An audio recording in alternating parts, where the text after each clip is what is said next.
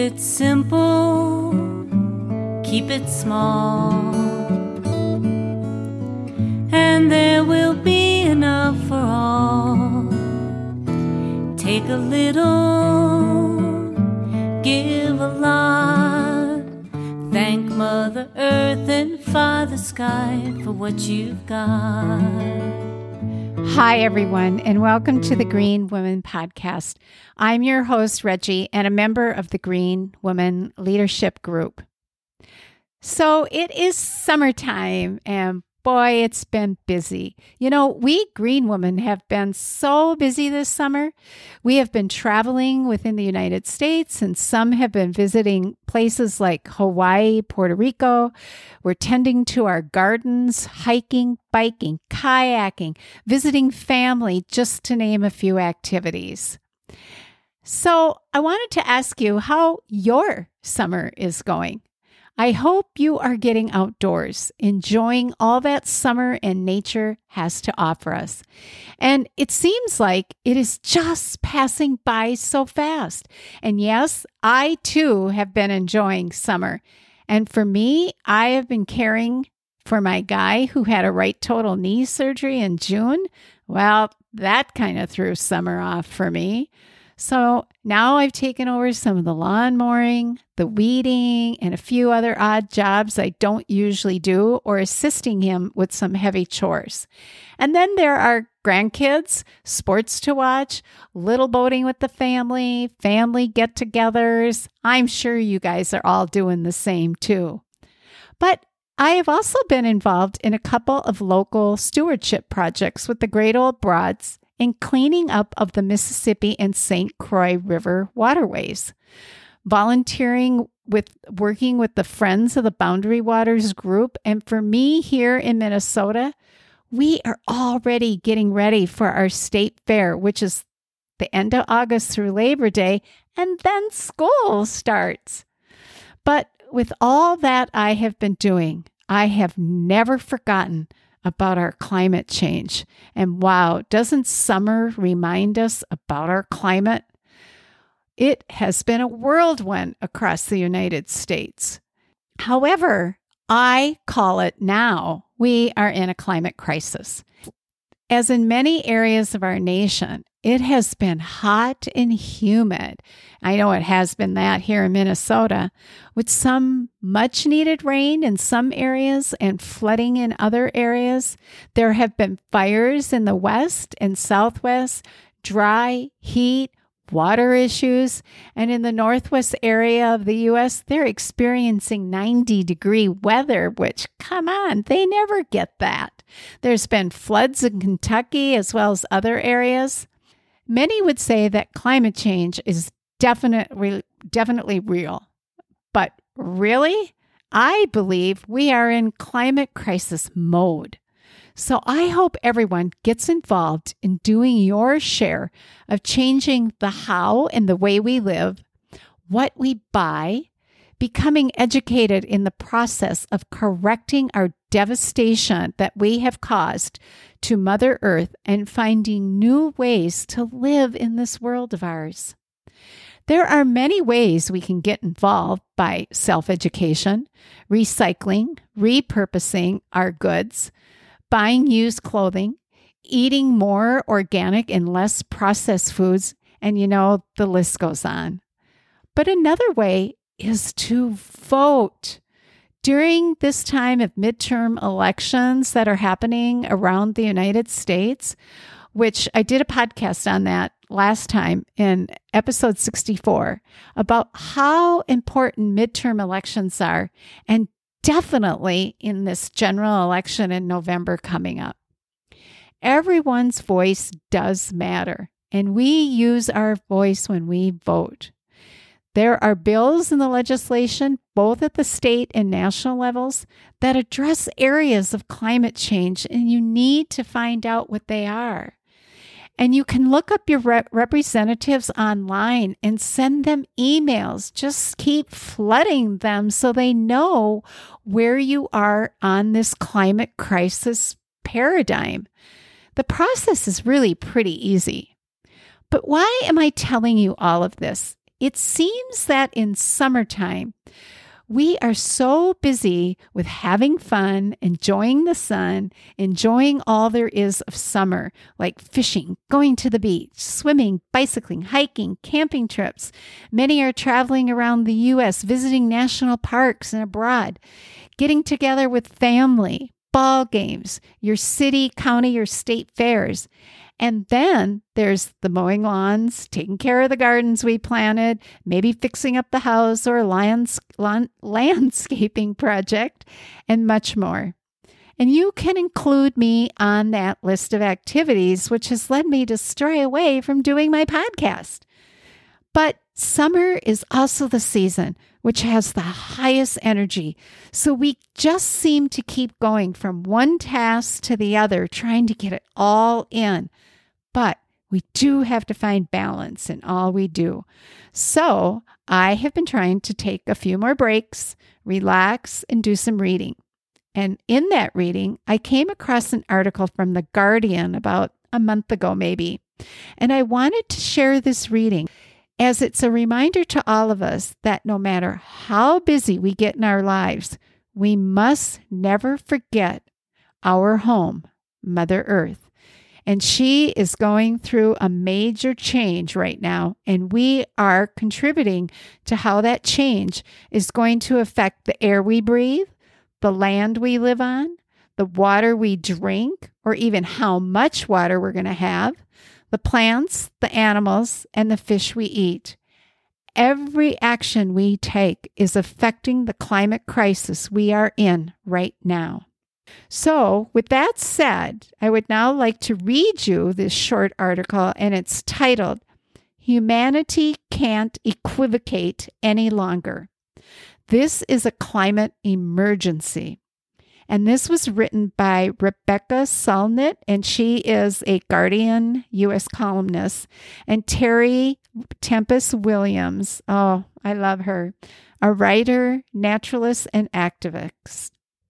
We are declaring a climate emergency. Everyone can in whatever place on earth they call home. No one needs to wait for politicians anymore. We have been waiting for them for decades. What history shows us is that when people lead, governments follow. I want to read that again. This is so true. And we are in a time where I believe this is happening. History shows us that when people lead, governments follow. Our power resides in what we are witnessing. We cannot deny that Great Salt Lake in Utah is vanishing before our eyes into a sun cracked playa of salt and toxic chemicals. Nor can we deny that Lake Mead is reduced to a puddle. In New Mexico, a wildfire that began in early April is still burning in late July. Last August, the eye of Hurricane Ida split in two. There was no calm, only 109, 190 mile an hour winds ripping towns in the bayous of Louisiana to shreds, and 7 million acres in America's West burned in 2021. The future the scientists warned us about is where we live now. The climate emergency has been declared over and over by nature and by human suffering and upheaval in response to its catastrophes. The 2,000 individuals who recently died of heat in Portugal and Spain are not here to bear witness. But many of the residents of a city in Pakistan where Amnesty International declared the temperatures unlivable for humans. The heat warped rails of the British train system, the buckled roads, cry out that this is unprecedented. The estimated billion sea creatures who died on the Pacific Northwest coast from last summer's heat wave, announced a climate emergency. The heat devastated populations of southern Asia, the current grain crop failures in China, India, across Europe, and American Midwest, the starving of the Horn of Africa because of climate caused drought, the bleached and dying coral reefs of Australia, the rivers of meltwaters gushing from Greenland's ice sheet, the melting permafrost of Siberia and Alaska, all bear witness that this is a climate emergency. So do we. Yet, the anxiety we feel, the grief that is ours, pales in comparison to the veracity of our resolve. We can choose to live differently and build a wiser and more just ways to produce, consume, and travel? Our hope lies in our collective actions. A climate emergency means that it's time for business as usual to halt, for our priorities to shift, and to recognize our responsibility to those on the front lines of climate crisis. This emergency, which did not begin suddenly and will not end in our lifetimes, nevertheless needs our urgent response. This means doing all we can to stabilize the health of the planet, our home, and speed the transition away from fossil fuels now. Between the scientists and engineers, philosophers and poets, indigenous leaders, climate activists, and engaged youth, we know what to do and how to do it. We have a multiplicity of tools. We have a kaleidoscope vision where we, each of us can offer up the gifts that are ours. And most importantly, we have the spiritual will to change the course of our destiny on fire. The future needs us, and we need each other. At a time when the majority of Americans want to see serious climate action, too many politicians have failed us and undermined those who are trying. We ourselves must respond. For those who will be born next week and next decade and the next century, who need a planet alive and flourishing in all its exquisite diversity of land and creatures and humans. We have no right to rob them or the young people staring at a chaotic future now of their birthright. We do not represent them, but we can represent ourselves as people in solidarity with all life. In that spirit, we join those around the world who have already declared a climate emergency, and we invite everyone to join us. And I am on board with that. I would now like to tell you that so many of the green women have read this article. And one of our green women, Joe Hatcher, who is a coach, retreat leader, and therapist and entrepreneur of Joe Hatcher Retreats, actually came up with a few ideas and suggestions for all of us to make this change.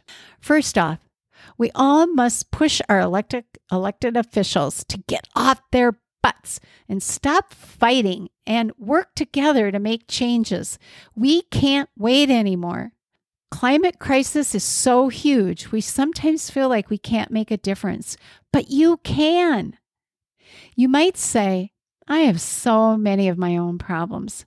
Well, we all have some problem or another, but if we all don't get involved, we won't have to worry about our problems because we might not even be here on earth anymore. Joel believes, and I agree with her, that there are things we can do. We can vote, like I said earlier.